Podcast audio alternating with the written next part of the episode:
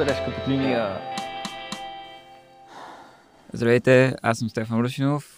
Вие слушате предаването Бележка под линия, в което разговарям с преводачи за техни книги, нищим заедно детайли и чат-пат се заяждам с тях за разни дреболи, които са ме направили впечатление при прочита.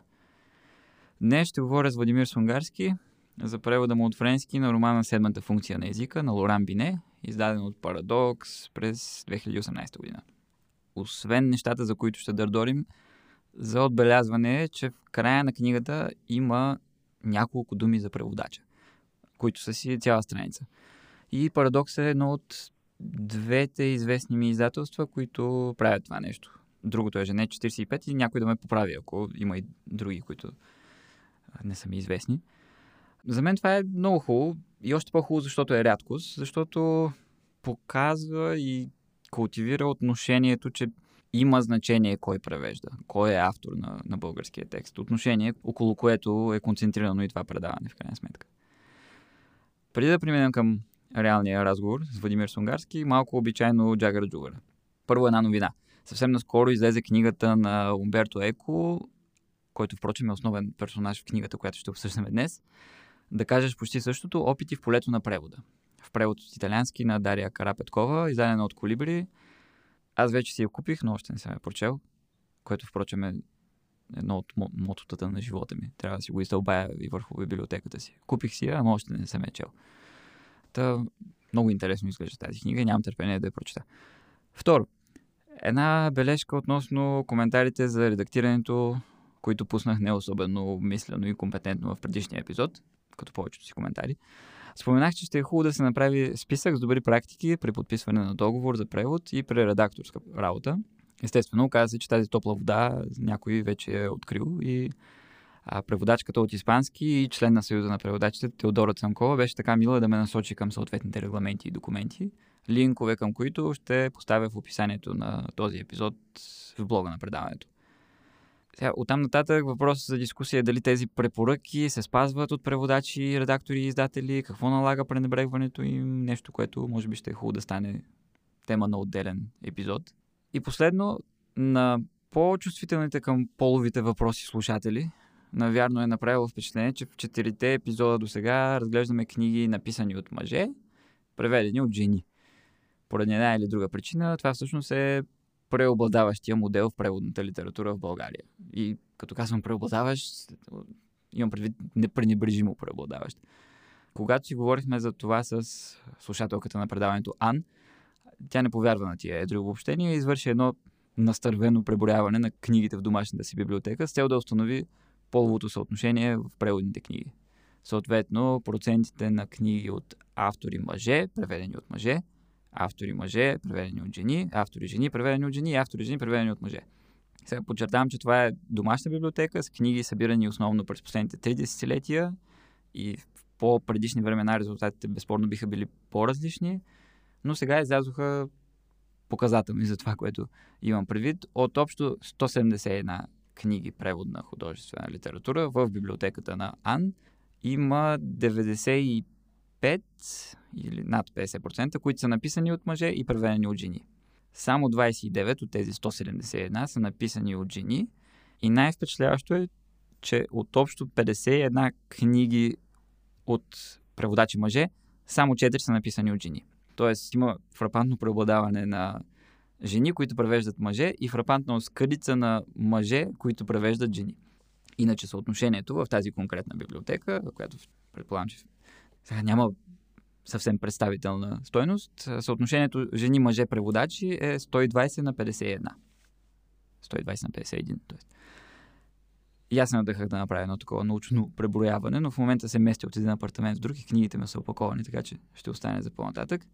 И тъй, да преминем към първия разговор с мъж преводач в предаването. Тук сме с Владимир Сунгарски, с когото се оказа, че споделяме убеждението да не превеждаме в събота. Така че сме се събрали в един съботен следобед да разговаряме за превода му на романа Седмата функция на езика, в който според мен има премного любопитни ситуации. Но първо няколко по-общи въпроса. Един идентичностен и много общ. Защо превеждате? Заради кев, заради пари, заради сърбеж? Каква част от живота ви е превеждането? А, всичко това плюс още работи отгоре.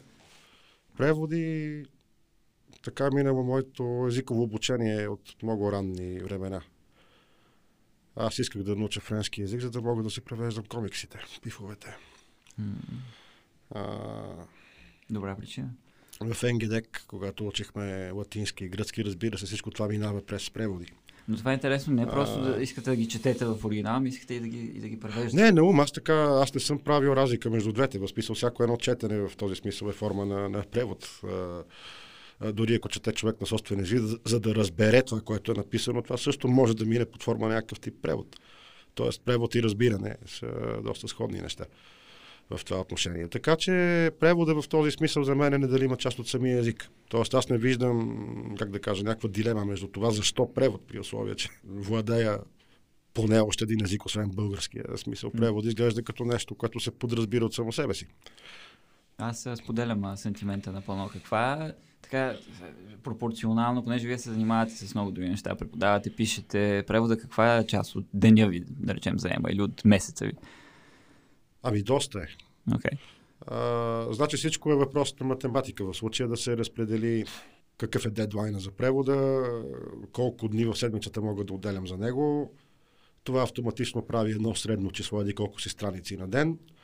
И горе-долу това е. А, защото ако не си направи човек такава предварителна сметка, накрая се изправя пред а, огромно количество работа, която няма как да бъде свършена без да се налага да бъде жертвано нещо друго. А има ли как вие само да си определяте дедлайновете, примерно? Или... М, относително рядко. Окей. Значи за някои книги да, има да, да речеме някакъв ориентировачен срок, М. но за някои не е.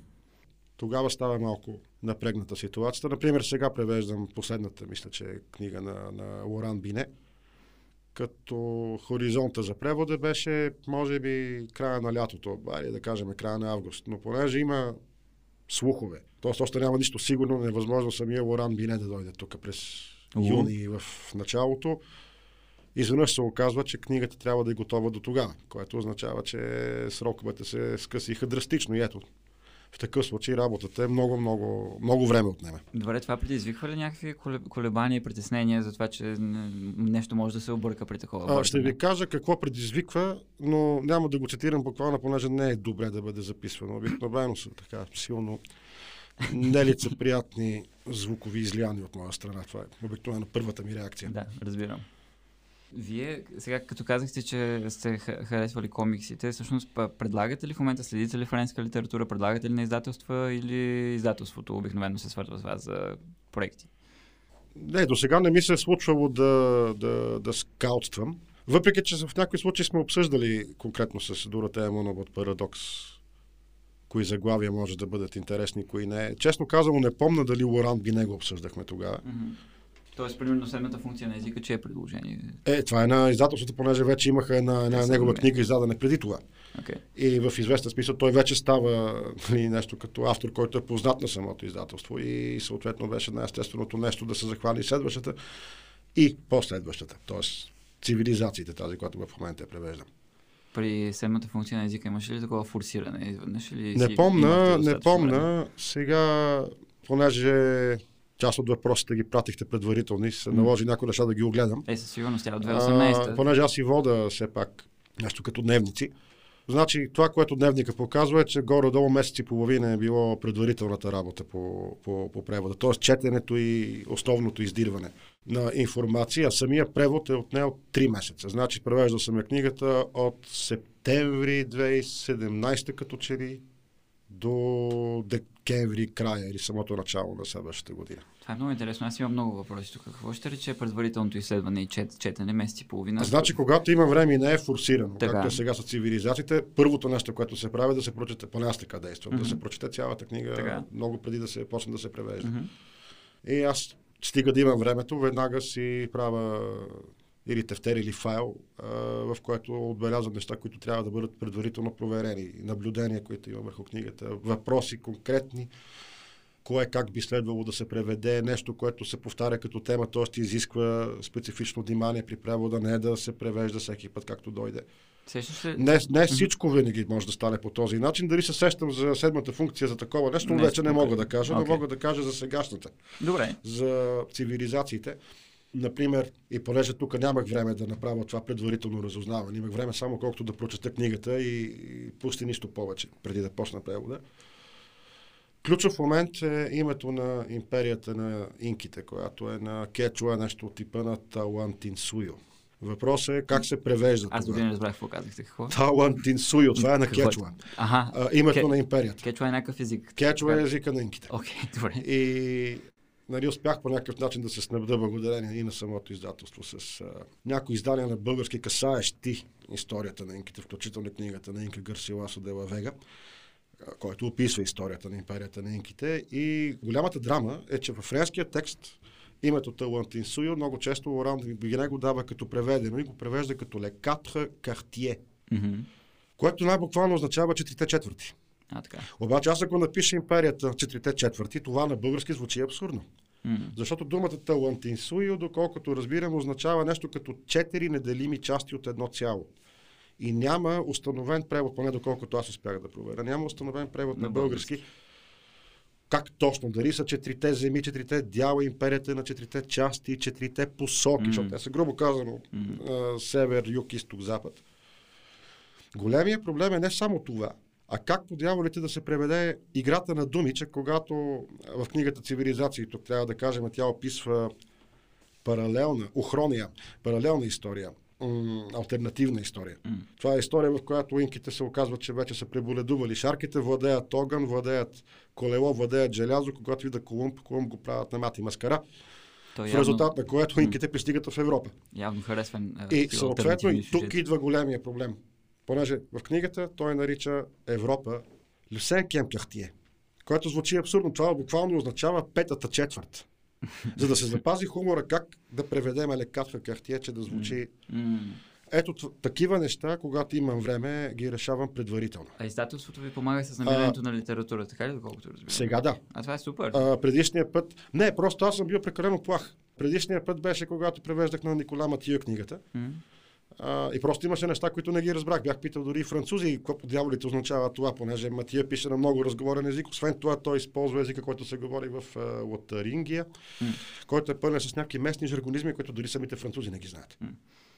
И се наложи в един момент, защото пак бяхме с проблемни срокове. пак по същата причина Матио пристига по-рано от предвиденото. И тогава се свързах с него. Ама това беше защото взех да дигам голяма пътърдия. Защото видях, че няма на къде повече. А, след това, докато се накуми цялата машина да тръгне, се оказа, че Матио е много зет човек е бил и всичко трябва да минава през неговия агент. О, не. А, след което, разбира се, в момента, в който получавам имейл връзката с Матия, той е като машина. Списал аз му пишех едно, примерно, списък с 20 въпроса. М. А, разбира се, последствие се оказа, че има някои реално грешки в оригинала, Обикновено. които често не, не навсякъде, да имаше неща, които не Да. бях разбрал, но отговорът дойде в рамките на около 3 часа. М. На всеки един въпрос. Очевидно натрака много набързо. Да. А, така че с Бине, дете се вика за седмата функция, или не е имало нужда да го правя това нещо, или по-скоро просто съм го възприемал за нещо, което е като последна мярка, да не досаждаме на писателя излишно. А добре, като ви прочетохте книгата в началото и като видяхте всички тези позовавания на различни интелектуалци и така нататък, не се ли казахте, леле, маля, сега тук какво ще ги правим, ще ги търсим ли на български, има ли ги Имаше го този момент. А, Разбира се, тук има, има и чисто техническите проблеми. От една страна, тогава работех с много стар, да го наречем стационарен компютър, през който интернетът беше изключително бавен. Мгм. И този тип издирвания отнемаше наистина страшно много време, защото компютъра мислеше едно 5 минути за най-елементарни неща. Тоест, вие сте превеждали се на ръка, така да кажем. Грубо казано, да. А, тогава, защото всеки тогава още няма. нали, След това променихме, така да кажем, семейния съвет, концепцията за конектнатост в тази стара древна къща. Но тогава беше още по този бавния, бавния метод. Разбира се, когато се използват вече готови преводи, това крие сериозен риск, защото официалният превод на български може да не върши работа. И честно казано, за седмата функция на езика, аз още бях под влиянието на превода на чудовището на Добровски, което М. е една чудовищна книга, Виждал съм, е, да. където, Много съм респектиран от него. където много често се цитира а, Федра на... А, Платон? Не, не, не, на Расин. Окей. То на Платон е Федър. А, да, това е диалога. Да. И понеже финалната част на тази автофиктив... а, книга в жанр, да го наречем автофикция, всъщност представлява литературен анализ на едно конкретно на една конкретна сцена от едно определено действие, Мгм. където се описва много подробно един звяр, излязъл от морето. Нали, аз използвам официалния превод на същия този, също с Пенчо Симов, когато Аха. сме го цитирали и тук в И тук книгата. има, да. И примерно в оригинала се говори много за значението на... Сега малко на по спомени говоря, защото това беше 2016, може би, М. или 2017, лятото най-късно. А, точно преди да хвана превода на седмата функция.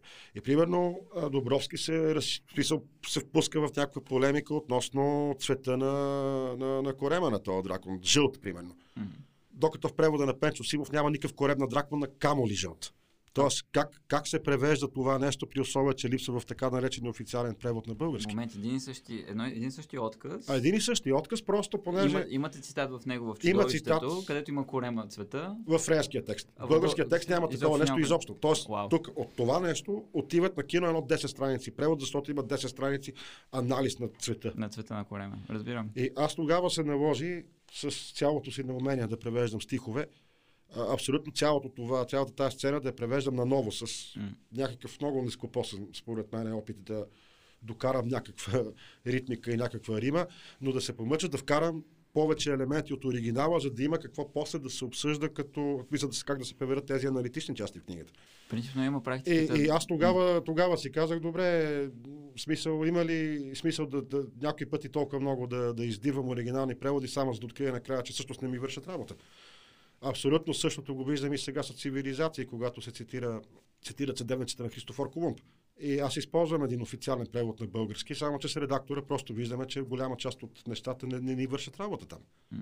В смисъл има, има спорни решения от страна на преводача, има странни думи, които примерно члун. А, какво е това? Е, аз така реагирах. Веро, предполага се, че е нещо като е лодка еднодръвка. Ама е много, много странна дума. Или примерно това, което на френски е Ламе Осеан, да се превежда в този превод като Океанското море, което не е много, не е много правилен исторически термин, понеже по времето на конкистата, като че ли така са наричали Атлантически океан, те са го Аха. наричали морето океан, т.е. като океан, все едно е името на самото море. Окей. Тоест Океанското море не е много точен превод. Най-голямото море. И ей такива неща изкачат, които Да, аз а, така ме карат някои пъти да не съм съвсем коректен. Мое, моето мнение по-просто не става въпрос за некоректно, според мен, но като има някакви такива позвавания, със сигурност а, следва да си направим труда да намерим. Да, но, да, ако, да. но ако не ни вършат работа, това е- няма, това е така. не е Въпроса- проблем да се промени, според мен.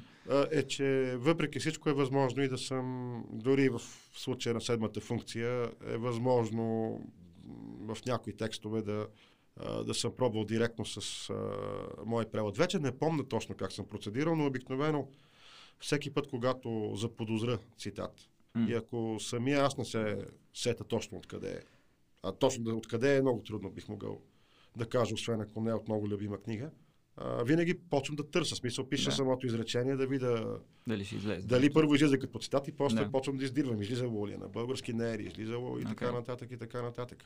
За мен е най-забавно, Но, като да. имам някакви цитати от Дао Дазин на Лао, защото на български имаме към 10 превода и аз а, туфам една купчина книги и почвам да разлиствам и да намирам същото нещо и да видя кой точно ще ми свърши работа. И накрая нито един от 10 не ми върши Има работа. го това. Аз пък като превеждах на Дурмесон Славата на империята, там имаше голям, аз тогава си дадох сметка, че от китайски е много трудно да се правят транскрипции. М. И аз видях, че всъщност едва ли не има всъщност два, два типа транскрипции. И аз говорех тогава с Красимир, мисля, че Илиев ма е фамилията, който по принцип е художник, но той разбира от Аха. китаистика, мисля, че е превеждал и от японски Не съм чувал за а, стихове. И с него обсъждахме много сериозно транскрипции на, на, на китайски имена. Примерно тези гъта, които се пишат, дали се четат и дали се пишат на български Да, не. имаме неясноти по въпроса. И той по принцип избира един малко по-бунтарски метод, по-близък до оригиналното произношение, отколкото до м. приетата на български транскрипция. Така че да, това са ядове и подозирам, че с китайския са доста... Имаме, понеже нямаме все още някаква общоприета конвенция. В момента се води дебат, ама не, см- не, не сме съгласни с всичко, което се предлага. Е, е, порази се, да.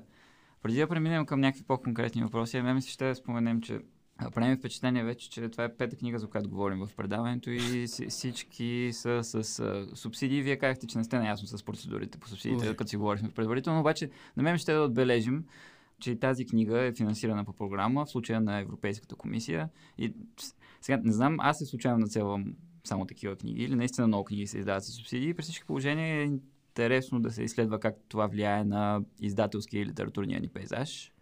И споменавали сме преди, че има отвратителни злоупотреби с субсидии за преводи и се надявам, че ще продължим да говорим за това по-нататък. Но тук само искам да поздравя всички издателства, които използват субсидиите по предназначение, като селектират така по изтрещяна литература, която реално обогатява и осмисля културното ни пространство и я пренасят отговорно и мраклийски на български с полагащо се внимание, какъвто е случая според мен с седмата функция на езика. Е, не знам, напоследък си мисля е, да се примиря с положението, че превода неизменно обеднява спрямо оригинала. Според вас има ли нещо такова и споделяте ли това усещане за седмата функция на езика и ако да, в какво отношение превода ви е по-беден от оригинала? За седмата функция не го споделям по никакъв Окей. начин. Погледната като френска книга, Мгм. тя си е бедно написана. Добре. Тоест тази точно няма как да обеднее. Това не е пруст. Какво имате предвид, като казвате бедно? Динамично, динамичен стил на писане. Диалози, реализъм до дупка, включително и в диалозите. Мгм. Това не е много френския начин.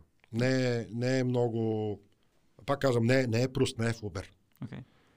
А, и в това отношение, понеже аз все пак и по- пописвам някакви неща, и винаги е било известен проблем, когато се пише диалог. Че както да се пише един диалог, той много рядко е така, както би се произнесъл реално в ситуацията. Винаги има някаква форма на конвенция в писането.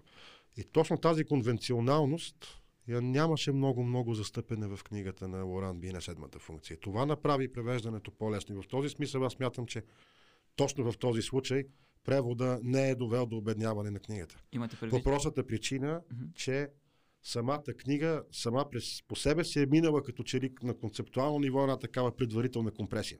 Това е поне моето усещане. Мгм. Тоест персонажите си говорят разговорно, а не... Да, до голяма степен. Е, това дори е, смисъл, на- на- на- френски има много нива, той е много различно от българския в това отношение. Нивото е, да го определим, разговорно, не е жаргонно в никакъв случай. М. Но е точно един такъв доста, доста жив, доста хумористичен на моменти език, особено съпоставен спрямо ситуацията. А, това някои пъти създава тази, тази динамика. А, иначе в други преводи, разбира се, някакво обедняване със сигурност има. Защото, за да не се получи обедняване, трябва преводача да е на нивото на самия автор. А, най-малкото, ако говорим за наистина велик писател, преводача трябва да е не по-малко велик преводач, за да няма обедняване, защото превода все пак не е все още Google Translate. Какво ви си е губело преди? Ами зависи. Примерно много често, сега аз не, не се възприемам като кой знае какъв преводач, честно казано. Моето лично усещане е, разбира се, че когато автор има оригиналният текст притежава мелодичност и някаква форма на поезия в рамките на прозата, а, аз там се чувствам много неуверен и със сигурност, там със сигурност обеднява или бих обеднил превода, просто защото нямам нужния капацитет, Не така ви- да го кажем. Не ви е това пистата, не ви е това А, дисциплината. Може би, не знам. Но аз подозирам така. Примерно, да, пре, да, Дормесон излезе една също книга неодавна, миналата година, мисля, че. А, не мога да ви кажа за главата, понеже по него спорахме до последно. И този мой живот си беше хубав, струва ми се. Тя може би малко е, малко е в този смисъл обедняла, защото м- все пак а, Дормесон, освен писател, той е бил и журналист и преди всичко е аристократ Аха. което предполага един много специфичен стил на писане. Не съм сигурен доколко, доколко това съм успял да го предам. Това е един, един стил, който описва с прости думи сложни неща и с една огромна шеговита добронамереност към la condition humaine, което много трудно може да се преведе. Човешкото състояние или какво? Да. Това, че сме смъртни, че се раждаме, нещо се бориме по средата, накрая умираме и не ни е много ясно какво, за какво точно е цялото. Писал, Okay. нямаме много точен превод на български за този термин. И примерно там имам чувството, че, че може би нещо пропускам дори, не зная. Аз винаги го имам това чувство, не знам, не, непрекъснато. То, аз не съм много опитен преводач, крайна сметка, да има не, непрекъснато съм турмозен от не, несигурности. Но всичко това, което казвате за разговорността на езика и за начина по който говорят персонажите и за начина по който е разказано в оригинал спецификата на стила, аз го видях в българския. Тоест точно по този начин го възприех, така че ако това ви е била целта, да звучи така, при мен поне като читател е определено постигната. И наистина ми направи впечатление колко естествено и разговорно звучат диалозите и на мен това много ми хареса. Въпреки, че имах известни колебания, понеже винаги си мисля как разговорността, особено в, примерно в английския, пак си има някакви групи хора, които имат различни жаргони, различен начин на разговорност, обаче има и някаква универсалия, някаква уни- универсалност. Докато тук, е, като че ли по, сме по-фрагментирани, по-разделени и се чудя дали всеки читател би го възприел толкова естествено, колкото мен това, което вие сте използвали. На мен е, всички тези фрази ми бяха много близки и страхотно им се насладиха, примерно. Не съм сигурен дали схващам естеството на въпроса. Във всеки случай, един от първите си литературни опити, които реших лични да ги, да ги представя пред публика и представих на един колега от нашата катедра, Та беше точно за диалозите въпроса. Диалозите са адски готини, адски живи, ама всичките говорят като един и същи човек. Имате, Това беше. имате преди в тази книга? Или Не, не, в моя, в, моя, в моя авторски текст Аха, преди окей, години, още окей. като бях студент. Сега, Така. това винаги го имаме на ум, И на мен се но, го казва. но, това но не съм сигурен доколко в един момент не съм се понесъл по вълните на книгата и дали не се е получил същия ефект. Всички да говорят еднакво разговорно. Не съм сега, като писат, питате, не съм сигурен дали съм се замислял дали конкретни хора имат конкретни ругатни, които използват. В оригинала има ли такива специфики? Това казвам, сега Да, не помня. да, да. А, не съм сигурен дали съм се замислял, но ми се струва, че все пак нямаше. М. В смисъл, а, а, има някои, които са много специфични и те, те със сигурност се виждат. Ами. Сега ми се върти нещо за Валери Жискар Дестен, че имаше. М. Но като цяло не съм забелязал. Сега, другото за гладкостта, естествено, 80-те години, случая наистина началото.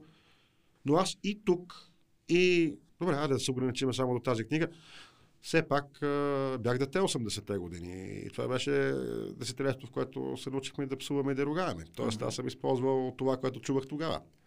Добре, но тук въпрос е а, в книгата, понеже това е исторически роман, т.е. той разказва за време, което не е съвременно на написването на историята. И, има ли разлика в начина по който псуват и използват жаргон персонажите в романа и съвременните французи, примерно, М. според вас? Мисля, че книгата не отива чак толкова далече. Окей. А, защото модерният стил на псуване Мгм. Много повече вече минава през арабски язик и много често през така наречените верланизирани форми на арабски. Мгм. Верлан, когато се разменят сричките. Грубо казано, верлан, самото, самата дума верлан е обратно на ланвер, което значи обратното. И, Така, например, кафе става фека. и какво означава това? Това е жаргон. Както Аха, всеки един окей, жаргон, който служи добре. за код, за да само малцина го разбират. И по принцип има точно такива фрази сега, не знам доколко малки деца слушат предаването, например, но глагола нике, не помня да съм го срещал в а, книгата. Да. Това означава еба. Мгм. А, и мисля, че корена е арабски Окей. на тази дума. И да последък дори вече се вижда верлан формата. Вместо нике те казват кън или кен или нещо от този десен. Аха. Тоест обръщат го. Това е интересно. Тюля кен това.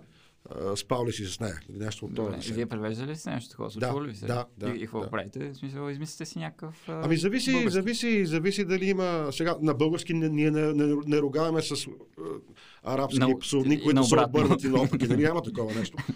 така че е малко на моментно вдъхновение, така да кажа. Да. В България поне имаме щастието да живеем в страна, в която така имаме не малко поводи да да ругаваме и да псуваме. Имаме така, много добър запас, да, аз съм много Да. доволен от този запас. Запасът ни е различен. Той е някакси а, хоризонтален. Френски е по-вертикален, така да го кажем. На мен ми се ще да прочита няколко от фразите, които ми направиха впечатление. Съм си извадил. Те са така, да ги наречем жаргонни, които ми направиха целият текст жив. Те са основно от диалозите. Но, но наистина ми, ми оживиха цялото четене. и Имах чувство, че Мераклийски е писано и вдъхновено е, е превеждано и, и, и живее. А, имаше на едно място епистема Дрън-дрън и Алина. Дрън-дрън тъпляс, врагове с лопата да ги ринеш, езика на Ролан Барте, вятър и мъгла. Още когато членуваше в млада нация, беше напуквал репите на немалко кирливи левичарчета. Муфти още една цигара от някакъв негър. Браво, мой човек, дал си си зор. Жискар се прави на две и половина. Кьоркютюк пиян. Бандата на шалчетата си палва джойнт. А, Бянка енергично помпа кура на Симон. Късмет, набава ми хвърчилника и така нататък. И така Да, нататък. сега тук може да влеземе в а, малко по подробности по тези Супер. изрази. Давайте ги, пък аз ще давам коментарите. Ами, на мен ме... Първото да речем, епистема Дръндан и Ярина. Какво е било? Мисля, че как- Яри не му викахме в махалата а, на това. аз не съм е чувал тая дума. Дрън, дрън, знам. Ярина. по-така. Ярина, окей. Поне ние така казвахме. Защото е... А, От Яри или какво? Биде, знам, вероятно да. Окей. Като да радонки се едно. Примерно. Не да знам. Сега, това мисля, че в текста беше нещо типа на ня ня няу.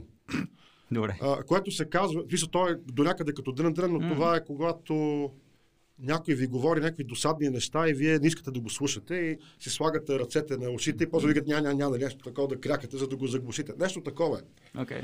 На български няма как да се предаде обаче с ня ня ня или на на на, просто няма как да стане. За Да, това се. трябва да измисля в случая някаква а, достатъчно динамична фраза, която да съдържа идеята за дрънканици.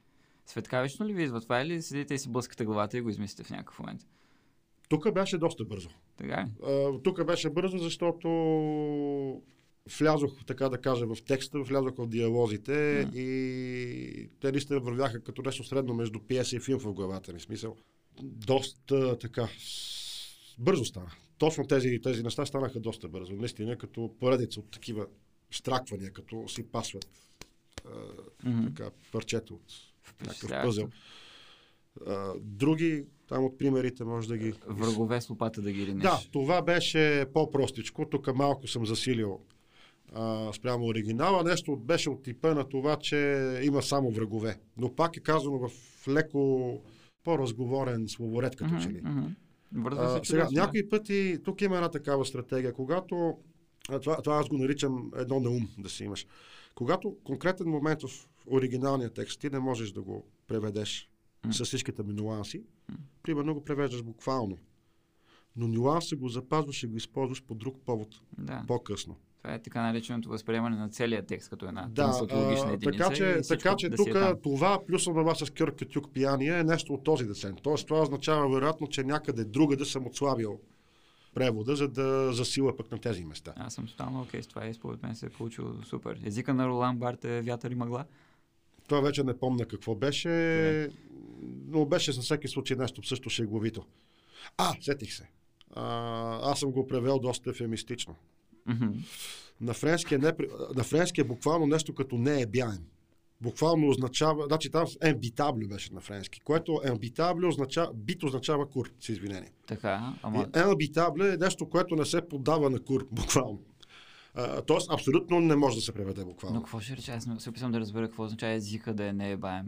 Не разбираем, точно това е. А, не разбираем. В такъв смисъл. Окей, затова вятър и мъгла. Затова казах, че вятър и мъгла, там съм го, там съм го отслабил. Не, супер, защото А. в текста си има доволно много псовни. Има, че- има точно така. Да, Освен да. това, действително за ембитабле попикаваш термин, но, но ние нямаме, както сега като ви го казах, вие не го разбрахте, докато вятър и мъгла го схванахте бързо. Да, абсолютно. Да, А, нали, абсолютно. горе-долу, Така че, добра горе-долу. работа. Сега, другия, другия момент някакви пъти при диалози, това не е сега, това може да се прави, разбира се, в превод на книги, където диалога категорично е мислен като жив. М. Както е тук в седмата функция, както е в а, Никола Матио. Той изрично в Никола Матио казва, че се е старал, докато пише неговите диалози да бъдат максимално реалистични, а не както са в 90% от литературата.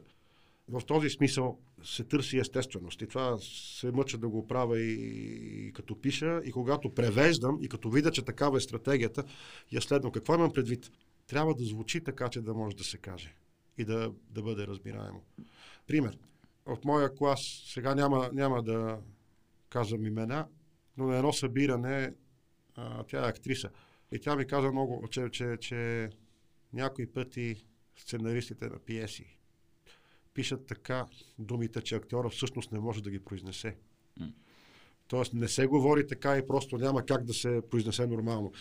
А, така че когато имам възможност, когато видя, че диалога на френски търси този тип реализъм, аз се мъча доколкото мога да го дам и на български така. Тоест да има някаква лесна, лесно, лесна казваемост. Mm-hmm. Нещо то, лесна произнесяемост. Mm-hmm. А лее се, определено се лее. Аз... Да, това, това, е, това е което...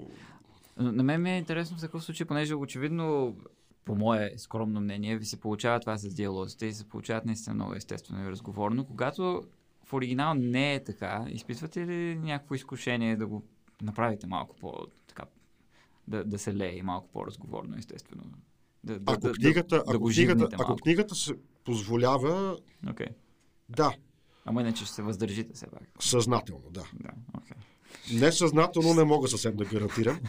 А, все пак книгите те са си всъщност напълно живи неща и контакта с тях се е напълно жив и е напълно възможно и преводача да се подхлъзне в един момент. Така че да, в смисъл каква е ролята на писателя, всъщност дали всъщност водещата роля не е читателя и преводача, къде се намира между двамата. Нямам отговорен този въпрос. това си е за отделен епизод. Може би да. Не, защото мисля, че това беше нещо, нещо, нещо от Ролан Барт ми се върти, че имаше нещо по този повод писано точно. Да, превода, Но, да е. преводач е в един много сложен етичен триъгълник между автора и читателя и а, винаги се чуди на кого точно да угоди. да. Да. Или на собственото си его. Или на собственото си его, да. да. Късмет на баба ми хвърчилника. А хвърчилника със сигурност не е моя дума. а, така, а, моята със сигурност е била хвърчило то, понеже аз хвърчилник не бях чувал също. А, това предполагам, че някой от редакторите е решил, че по-добре да е хвърчилник. Но така, примерно, тук, тук съм смекчил, защото сега като проверявах, струва ми се, че не, това са едни рогатни, които на френски наподобяват малко на английските. Монкю и мекуия. Буквално едното е гъза ми, другото е тъшаците ми. Mm-hmm. Ама това които, как, които, които означават нещо като глупости или да, а, друг път. както казваме my ass на английски. Точно така, нещо. точно okay, така. Аз добре. дори подозирам, че всъщност това, особено Монкю, mm-hmm. не бих се очудил да е готов превод, който е влязъл от английския. А, докато на български ги нямаме. Тоест, не, тук трябва не. да, да, да, да променим, така че mm-hmm. с това хвърчилото, вероятно, също не е било хвърчило, вероятно са били тъшаци. Сега напълно невъзможно да е това. Имате предвид във вашата... В оригинала да се било, а, би, било меко okay. и като едното нищо. Напълно възможно. Но, това, сега... Но ние няма как това да го кажем. Ние на български не използваме тези анатомични части, за да изразяваме подобно да, нещо. Да, да, да. Няма как да стане. Супер са, мен много, много ми харесаха. Нали, то, тук идваме, идваме до въпроса дали следва по някакъв начин да правим българския текст по-екзотичен, за да се усети как, какъв е езика в оригинал, или следва да го направим така, че персонажите да говорят както говорят български персонажи, както ругаят български персонажи. Примерно аз съм по-скоро почитател на втората стратегия, но има поддръжници на първата. Зависи от самата книга, зависи, зависи от винаги, начина да. по който е представена. Зависи и преводача къде се намира в своя професионален път. В смисъл преводач, в смисъл пишещия, независимо дали е писател или преводач. Автора, да. А, значи в ранните си преводи аз бях много близо до оригинала а, нещо, за което и с редакторите в издателството, а след това може би и с а, някои критики, които съм получавал, да вървяха mm. точно в тази посока, че съм прекалено близък до оригинала. Може би със седмата функция съм бил на етап, в който съм се мъчил да, да избягам малко от себе си в това отношение. Ага. Това само външен човек може да го каже доколко съм успял и къде се намирам в момента, но още не съм достатъчно избягал от себе си. Айде така да го кажем. Мисля, това е една битка, която продължава. И аз имам такива. Добре, в а, предния епизод, в който говорихме с Лиляната Бабакова, засегнахме въпроса за редакторската работа, как тя протича и дали имаме някакви конвенции и разбирания изобщо как следва да протича. Вие казвате, че редактор е нанесъл някаква дума и вие дори не сте разбрали за това. това... Не, не, аз се видях, но вече ага. беше последствие и писа, че Е, не се ли координират всички подправки? А, Не е хаос. Накрая винаги е хаос. Това е, това е традицията. А, или, или никой нищо не гледа, или гледат много души и не е ясно кой на какво е прочел, кой какво е направил. Почват едни размятки на файлове, случват се и гафове. А, сигурно. А, мисля, че има един вай в тази книга. В предишни имаше и повече в това естество. Аз дори съм забравил кои са редакторите. Ами Тома Георгиев ви е редактор. Аз знам, Аха. че вие сте правили някакъв превод с него също. Е, точно на чудовището. Да, на А, чудовище. Томето. Е, е, как работихте с а, а, него? А, Не, ние с него вече се знаехме горе-долу добре. Значи той е... Той Дърпахте е... ли си косите? Не, тук не. Не. А, Впрочем, тук, е позицията на силата. За съжаление, той не смееше да ми дърпа на мене косите. Все пак му бях и нали, биш преподавател. Вероятно, А, малко има Е, а, някаква форма на... Не да знам. Със сигурност той е вкарвал някакъв, защото Томето има... По мое наблюдение, неговия български язик е по-богат от моя. А, аз до някъде и за това реших преди време да оформиме с него един преводачески тандем и съответно, понеже аз съм редактирал така части, които той е превеждал и тук така дете се вика да си размениме малко ролите, нали, а, да му дам възможност той да редактира нещо мое. А другия е Тоест, Вие до... го поканихте да редактира. Да, ние по това време бяхме а, никак лесно не работехме, защото книгите, които ни дава Доротея Монова, те въобще не са лесни за превод. Всъщност седмата функция може би е най-лесната от всички, които съм превеждал. Сериозно? За нея, да. Вау. Във всеки случай те, те изправят преводача пред огромни предизвикателства. Та с Томето вече си знаехме, знаехме кой как работи. В смисъл вече имахме...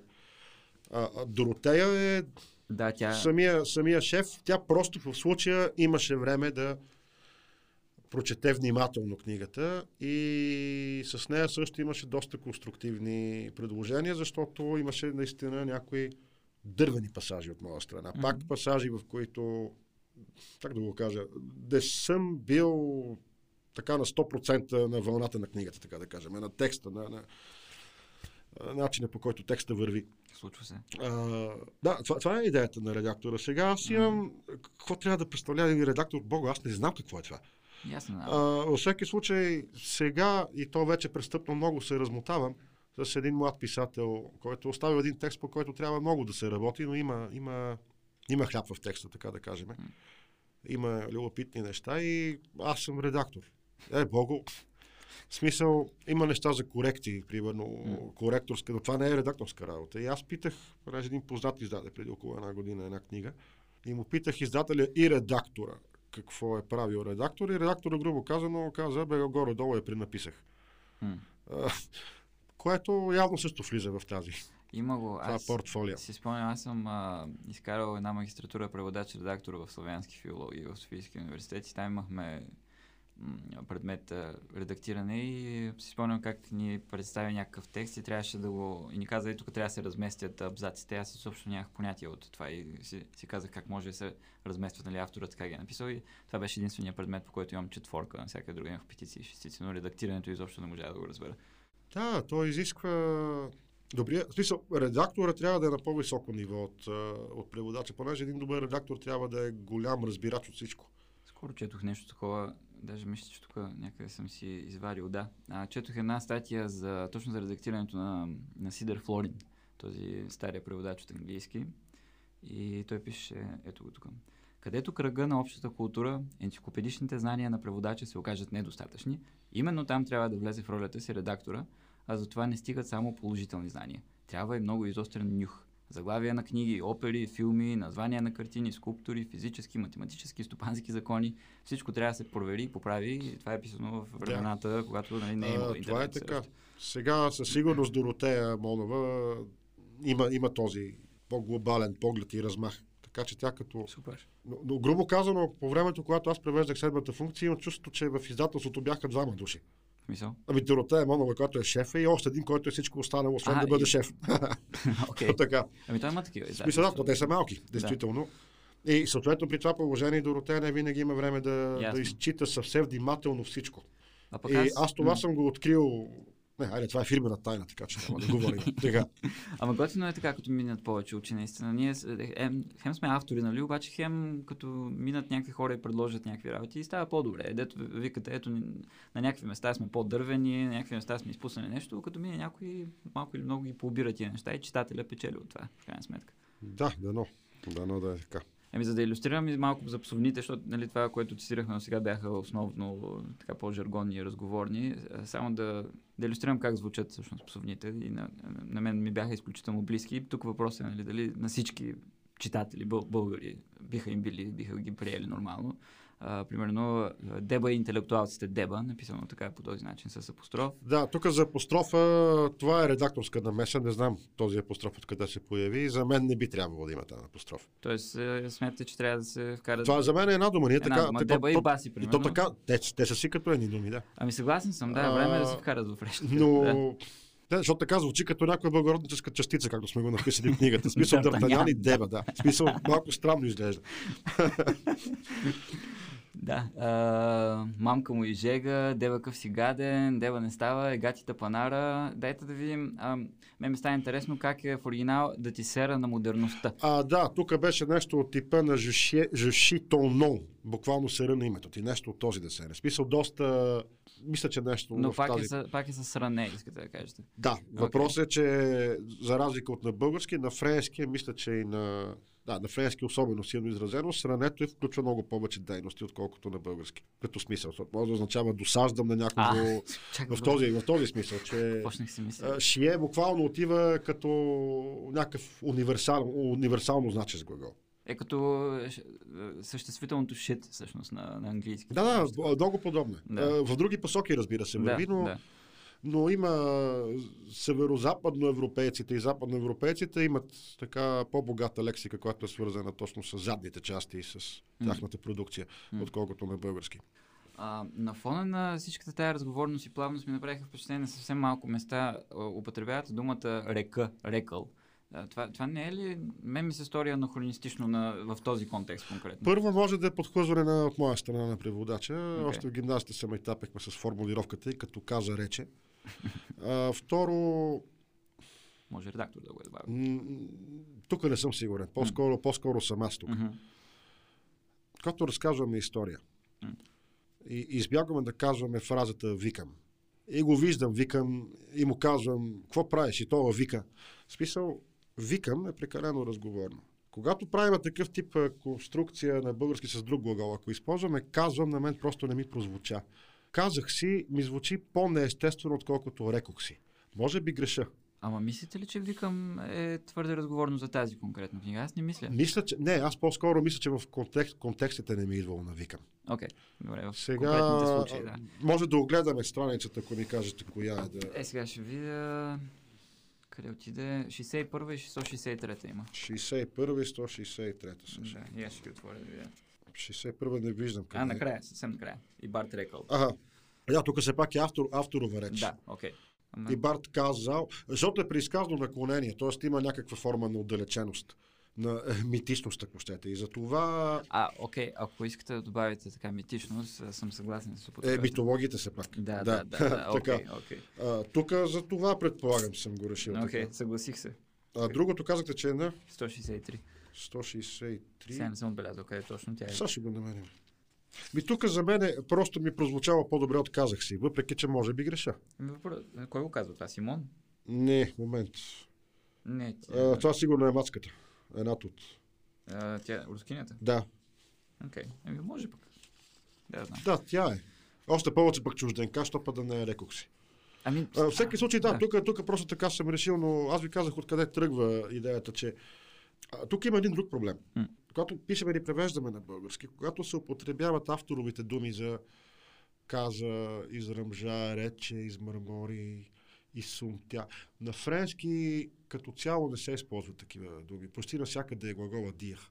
като и на това- английски. нали? Да, и това някой път изисква на български да се търси разнообразие, понеже на български се, пос- се превръща обратния ефект, всъщност, че се, че се набляга. И може би това отклонение с рекох си да е някакъв такъв мой преводачески тик. Тук може би действително е неуместно. Може би действително е по-добре, казах си. Ами изпъкнаха ми на мене и ме разсеяха малко, м. иначе Напълно възможно. защо не в крайна сметка. Но да, със сигурност не може на български ка- каза, каза, каза, каза, да, защото просто- пов- повторението то не, не се получава ефект, всъщност получава Да, се тук не, е- не е този, тук не, не, не, не е този проблем в конкретния случай, но М. просто това е генезиса на това рекох си. Ясно, А, ясно. откъде, откъде се е появил. Имаше един ефемизъм, а, оная работа на жената. Ами и много, а, значи буквално е казано, как е на френски това го погледнах пак, ами там няма никакъв ефемизъм, но не е и жаргон. Така, Там е, там е буквално половия орган. окей. Ама това, това да, в тази ситуация да се каже по такъв начин, с а, еднострична дума на френски, което на български да излезе с официална дума, ето всъщност са две думи и общо три срички, те четири, а, реших, че ще е по, по-добре да сложа оная работа, защото е по-плавно. Защото да кажем, че полови орган беше бръснат на мен, някакси не ми... Това пряка реч ли или... Не, това е авторова, доколкото помня. Аз ми се струва... Описва се, описва се дали, това е гледната точка на наратор, всеки случай на главния герой, на Симон, който е в една библиотека и вижда тази въпросната сцена. Тоест в такъв тип а, изказ, нали, разговорност и авторовост малко се сливат, защото има, има Е, е, така да кажем, разговоризми има и в авторовата реч, макар и не Има, толкова, да. колкото в диалозите. Просто аз се замисля, вече съм забравил, книгата не беше в първо лице, нали? А, не, не, не. А, но е в сегашно време, беше Да, така. на сегашно време. Да. И всъщност на мен това ми хареса, че тя е, нали, тя е много смешна и, и, и жива, но езикът е доста делови, така доста прям и доста нулев като емоционалност. И на мен ми се струва, че половия орган, някакси звучащо така научно дел, делово, би, би се вписало добре. Напълно възможно. Да, п- не отричам. А, не, не, че оная работа нещо... Не, не, вие сте нали, прав, че тя е, тя е по, това е по-разговорен израз, по-ефемистичен, както го наричате, което го няма в оригинала. Това е м, така. м. Но той се връзва с цялостния Но контекст на книгата. Не ми се стори, не знам, стори ми се малко, малко безмислено, ако трябва да съм откровен. Разбирам. А, и, и затова така малко, айде да го наречем, малко, малко избягах по тъча тук с, М, с превода. Смисъл, малко Разбирам. стратегическо съм го изкривил, пък дали е успешно или не. Окей. Черно на бяло е, фаталността е факт. В смисъл, каквото е тук, с всичките грешки вътре, няма измъкване вече. Нещо, което е много интересно, но което мисля, че още не сме обсъждали до сега в предаването никога, е предаването на Междуметия. А, имаше, има, имаше няколко, а, примерно пок-пок а, при разиграване на да, тенис това на го мислех много, защото нямаме, но не е туп-туп. А, по, по-такъв е звука. Това не е туп-туп. Тоест, а, аз а... А- заподозрях да не би да е пок-пок на френски, не е ли? Да, а, точно така. окей. Вие сте решили да го запазите. Да, защото туп-туп не, не върви. На френски има толкова много такива междумети, които нямаме превод на български. Ами те повечето, в смисъл на китайски, А, примерно, също са. Предполагам. Да. Но защо туп-туп не върви? За мен туп-туп е по-мека материя. Туп-туп е като футболна топка или баскетбол. Мисля, Това че- е по-малко и е по-твърдо. Мисля, че споделям. И мен ми трябва по-такъв, по-агресивен звук от туп-туп. М, Нещо по-различно от тупкане на топка. Добре. А, там имаше едно друго, мисля, че за което питате. Имаше за отваряне на вино плоп. Да, плоп вече веднага ви казвам, вадене на зъб Емил от Льоне Берия си е написано черно на бяло плоп, така че това поне си има не се вика гражданственост на В български. момент, защо... ва- валене на зъб, отваряне на вино, къде е първа... Комичността на звука при ваденето на Аха. зъба, как нещо се изкача с звук от някакво място, в което е здраво втакано. Виж, аз хем наскоро го четох, между другото, Емил от Венеберия, пък не, не съм запомнил Имаше като какво. вадеха зъба на тази лина или нещо такова. Окей, Това ще- понеже като да. повечето детски книги много повече ги помня спрямо книги, дето съм ги чел преди три М. дена, примерно. На френски сещате ли се как е това с отварянето на виното? Нищо чудно да е пак същото. Ми звучи като нещо Да, западно. много е между другото, възможно да е това, но понеже плоп със сигурност съм го виждал и за, за него не съм се замислял въобще. М. Докато за пок, пок разбира се, та, там го мислех. И просто реших, че туп-туп не ми не, ми, не, не връзва. Ами интересно е, като не съм го виждал на български, е, оставя впечатлението, че преводача може би е така директно го е взел от оригинала. Ма то винаги някакви моменти идват, които идват Да. от, а, се появяват за първи път. Да, някои пъти, няма лошо, няма лошо, някои пъти, ето, може би пак не съм бил достатъчно далече от себе си, т.е. пак съм бил прекалено близко до текста, стария, стария ми грях преводачески. Е, то няма как, ние сме, нали сме, а, ние не сме машини, в крайна сметка. Все още. А като сме на тенис вълна, имаше едно лифтиране. Аз принципно гледам тенис, но не- пък не гледам тенис с български коментар. Не знам какво е лифтиране. Ми аз не знам. В всеки случай, може би е грешно преведено от моя страна. Може би по-скоро е лифтирано или нещо такова. Всеки случай, аз тогава. Това е при определен тип биене на сервизи, примерно, го има. Предполагам, че когато се замахне по-отдолу и се прехвърлят. Мисля, ще би излъжа. Нали А, във всеки случай има термин, който е свързан с лифтиране. Аз точно за тези тенис пасажи много, много се ровех и дори съм говорил с а, минимум един а, моят приятел, който има голям интерес към, към тениса, така че тези тенис терминологиите там беше голямо блъскане. Какви са били аргументи да оставя лифтиране, не зная. Mm. Сега, като проверявах наново, може би, може би не, не е добре. Ами, аз не го разбрах, пък гледам тенис и горе-долу съм запознат с терминологията, ама не на български, защото пък аз yeah. Нали, на английски основно гледам. Така че може да е някакъв термин. Дето казахте пък това, за което си говорихме, когато докато вървяхме към студиото, Double Action, което на мен също не ми е известно. Да, Double Action, че... да, мога да тръгна късата или дългата версия. Ви Давайте дългата. Дългата версия, конкретно за Double Action е, че като бях още ученик в гимназията, бях, пър... бях написал, аз тогава пишех много и от тези неща почти нищо не е излязло все още. И слава Богу. Та, първият роман, който бях писал, чието действие в нашето съвремие, беше нещо като психоекшен. Mm-hmm. Бях на 16 или 17 години, като го пишех и там има един отряд а, бандюги, а, такива с испански имена, които отидат при един оръжен търговец и всеки си избира оръжие, като това оръжие е част от неговата индивидуалност. И тогава аз се ровех в много оръжейна литература, за да изпедецам тази сцена. И един от моите най-стари приятели, освен това, беше голям маняк на тема оръжия. Извинявайте, че прекъсвам. Той Къде има... намирахте тази оръжейна имаше, литература? Имаше тогава едно списание, оръжие, може би се казваше, не съм много сигурен. И в всеки случай този мой стар приятел, Александър Хинков се казва, ми стовари една купчина от тия списания на български и аз може би около седмица се ровех вътре, като в... и си водех прилежни бележки, включително и за функционирането на оръжие. Та конкретно за Double Action, на мен ми се стори, че като го видях на френски, сигурно е било дубля аксион, вече mm-hmm. на френски не съм сигурен. Но ми прозвуча смътно познато, Okay. И си казаха бе Double Action сигурно. И почнах да ровя и горе-долу попаднах, че че може да се преведе така. Тоест, double action е когато имате оръжие, което стреля без да се налага преди всеки изстрел да дърпате отново петлето назад. Ага. Тоест, това е double action, че с натискането на спусъка всъщност се случват две неща. Две. Петлето само отива назад и след това се произвежда изстрел. Докато ако е single action, след всеки изстрел ще трябва след това с примерно с, показа, с палец да дърпате Разбрах. А, това, това е Double Action принцип. Защото аз потърсих Double Action в, в Google и не, не можах да попадна. Има, има, на има. Иначе okay. има и по-сложен военен термин, който вече успях да забравя, с по-руски такъв. Да, може би с, с, с, пет думи, примерно, нещо такова. По, по-тромово беше, но да, има, има Double Action и, и в тези среди е известен този термин, доколкото и аз видях. Но това, това е значението. Okay. Кажете за стратегията за изписване на музикални групи и имената на песните им. Окей, okay, тръгваме далече от тук. Има една книжка, която мнозина хора знаят. Безумна книжка от още самия край на соца. Писана от някакви унгарци за групата Deep Purple. Така. Да, много малко книжле. И в края а, има едни класации, които са публикувани. Там преводачите, те, които са превеждали от унгарски сигурно, са се мъчили да превеждат и заглавията на песните. Mm. И се стига до абсурдности. От типа на песента на Iron Maiden, наречена Комедиантът за The Trooper. При условие, че това е песен за Кримската война и за битката при Белаклава. А и аз още тогава, като юноша, реших, ей, бого, песни не могат да се превеждат. Mm.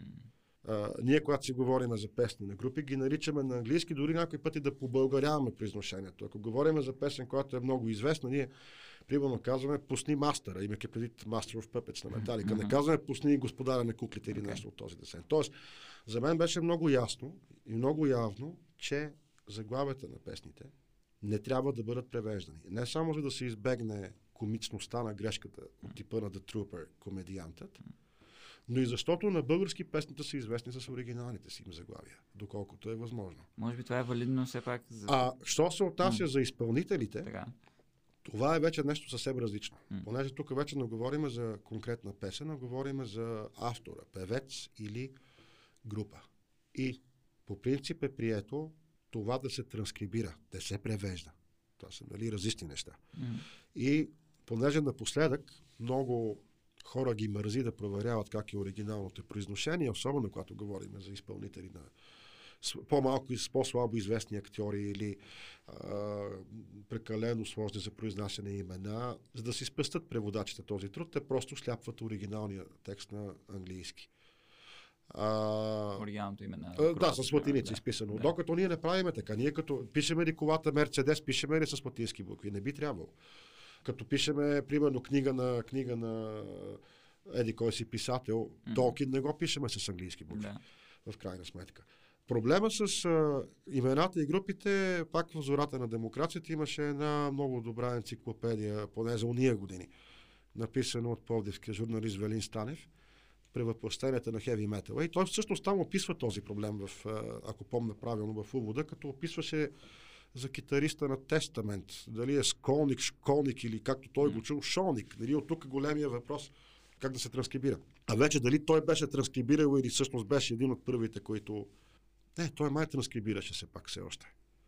Но всеки случай, когато подобен тип проблематика не се то се избяга и човек остави оригиналното mm. име с оригиналния ръкопис. Какво правим, ако имаме, примерно, китайски изпълнител? Пишеме го с... Точно това ще Да, да. смисъл няма, няма как да стане това. Но какво да правим с, с имената на китайски песни, примерно?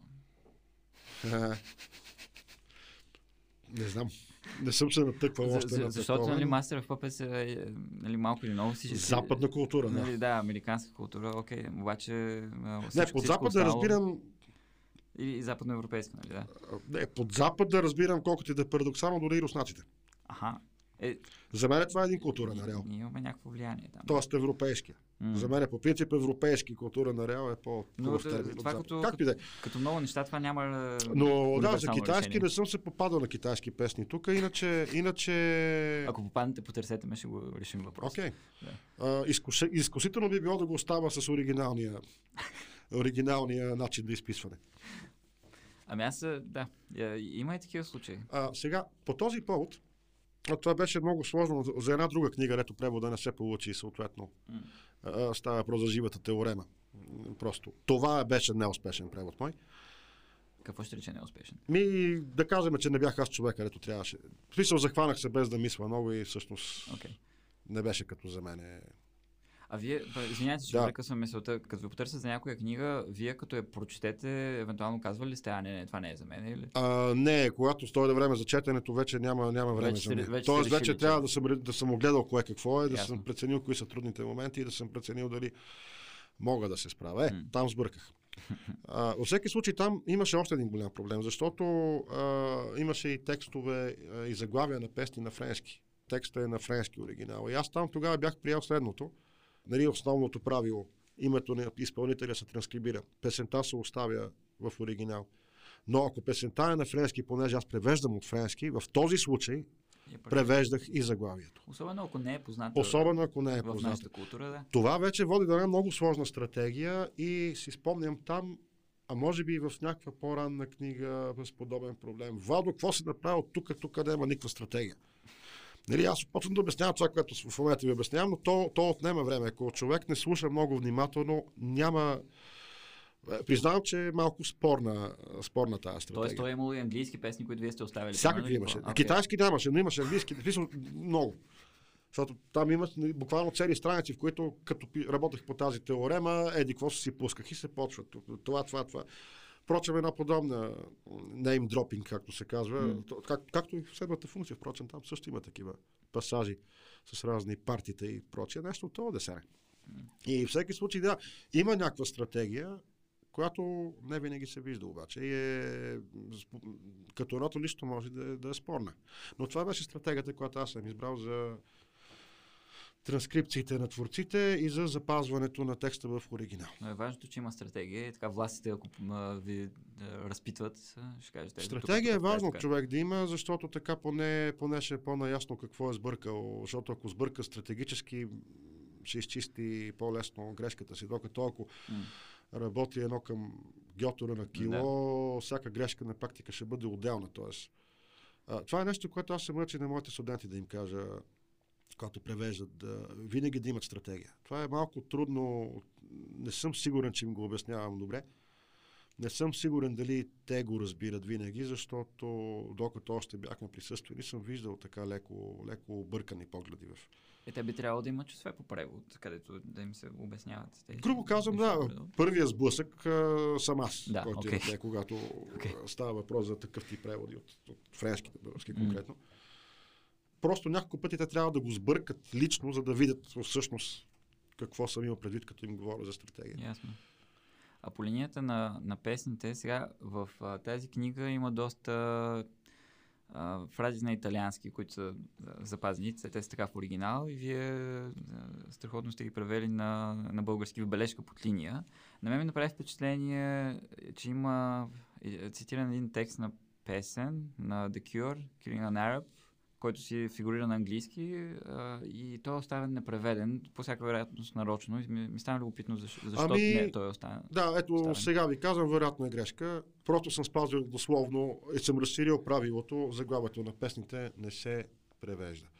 И това правило съм го прехвърлил и на текста, На текста. защото е песен. То е интересно. А, М. да, действително, той е в унисон с историята Да. и на практика в унисон, доколкото помня, със съдбата на персонажа, който Важно я е, чува. да. Освен това, аз постфактум се замислих, пак, извинявайте, пак ви прекъснах, че всъщност Килинган Араб е за чужденеца на Камил. Не знам дали има някаква връзка по, по тая линия с романа, защото Да, това е сцената на, на плажа. Да. А, със сигурност има някаква връзка. Пък, не се пък замислих на момента, но Не да знам, дали това пак не е митология. Нали? Всеки път, когато а, имате фреска книга, в която се пие, пи- пише за а, убит а, араби, дали винаги няма да е препратка към, а, към а, етранжи. Да. Не, не знам, но в случая някаква интертекстуалност има. Разбира се, The Cure, аз никога не съм ги харесвал като групи. Като Аз група. бях голям фен по едно време. Целият този постпънк мене А, не ми понася много. Аз бях заребил доста по едно време. Надживял съм го, ама. Не, това е, аз има неща, които не съм надживял. Не, че, не, общо взето. много арогантно прозвуча, но надживял съм го. Не, не съм го надживял още. Да. Това е по-добре. а, сега, като говорихте за италиански, Да. защото там имаше един въпрос. Имаше, за... да, защо някои са останали на латиница, а други са Така. както се произнасят, но на, на Точно кирилица. така. Тук имаше голям, голям спор. Мгм. Не с Томето, а с самата Доротея. А, Доротея Монова. Тя още на времето и беше казала, Вадо, ти знаеш, че има вече една много гадна нова практика. Когато има думи на чужд език, те да не се изписват с латиницата, а да се пишат на български, както се произнасят. М. И Доротея, която вероятно е на 90% права в този случай, казва, това е пълна простотия. Нали? How do you do, едно да го напишете с български думи. Аз обаче, когато четох точно като стигна до италианската М. част в текста, понеже италианския е много жив език, фразите на италиански са част от а, звученето на фразата. Човек може да дори да си представи движението на тялото, на главата, на ръцете, когато персонажа говори.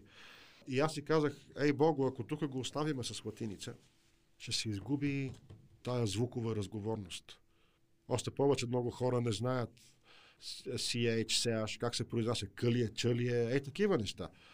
Двойното за, ако човек не знае, може да го произнесе като за рага, за вместо рагаца или да. нещо от това да се да стане. И аз си казах тогава, мама му стара, трябва, трябва, нямаме избор, още повече, че а, толкова фрази на италиански влизаха вътре, дори и в френските фрази, а, междуметийни от типа на ма, обращения като професоре, които останаха, впрочем, мисля, че в, на български написани. Ето, ма, не може да го познаеш дали е на български или на... Да, това е проблема, но той, той е, предполагам, че беше нещо типа на френското ме но, ама смисъл нещо Да. такова. Да. Полупаразитно да го наречеме. И изразява форма от ма кесо чесо, примерно. Нали, с това ма се дава някаква, някаква динамика и е добре, е Някакъв добре това да го има. нали, Да. И имахме страшни спорове тук точно по този въпрос. И в повечето случаи върнахме оригиналния правопис, но не навсякъде, защото някои пъти оставаше, трябваше да остане тази звуковост. От тук дойде и защото това в един момент засегна и английските фрази по-нататък, когато в един кампус се развива действието. М. Това в последствие доведе и до концепцията да какво и дали да го превеждаме. И в самия край се видях в истинско чудо, защото в самия край на книгата имаме неаполитански италиански, който няма нищо общо с италиански език и там беше много критично положение. Това е в самия край. Дори се свързах с една колега от италианската филология и тя ми даде един-два отговора. Аз продължавах да и досаждам и тя реши, че явно и досаждам прекалено много. О, в момент спря да спря отговаря. да, Не, не, не. спря да отговаря и общо взето се оправях сам. А, имаше една фраза, която до последно, вече не помня каква беше, но един от мафиотите я казва там, към, към края. А, която до последно не, не знаех какво означава. Но, но часове съм се ровил в неаполитански изрази. А, и, и тези стратегии, те са, те са останали, може би, някакви, някакви неясноти и неточности точно покри тая смяна на стратегията, моята mm. първоначална такава и последствие избраната от издателите, може би оставила, така да кажем, следи в книгата и със сигурност се е появила по този начин и една мистериозна бележка под линия, в която аз като я видях, щях да се гръбна, защото е написано пунктуация с О и си казах, ма, кемо и тук се оплетохме.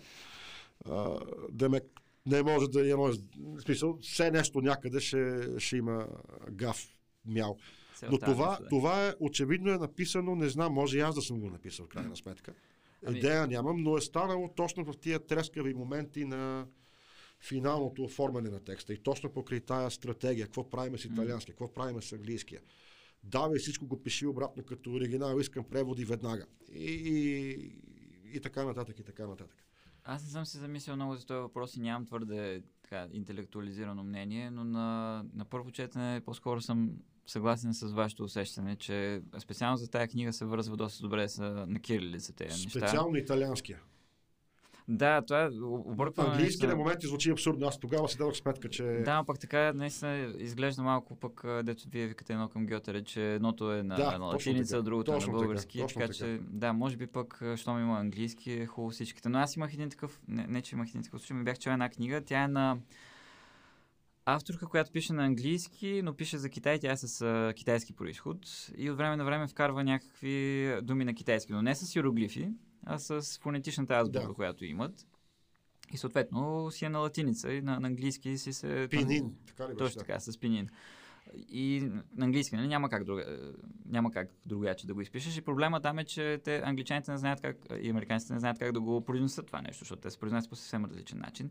И преводачката, която беше превеждала от английски на български, го беше оставила на латиница това. И ние още повече се чудим всъщност какво да го правим, защото съвсем не знаем как да го преведем, а пък може да се свърже с някой китайски да го напише на, на, на кирилица, което би било по-уместния. Ама пак случай, според, случай за случай са решението, очевидно. Да. А, забелязах и няколко колебания с времената. Как са глаголните времена да. в френски язик? Има ли много аз? Системата им е различна. В смисъл, okay. те нямат свършен, не свършен вид. Ага.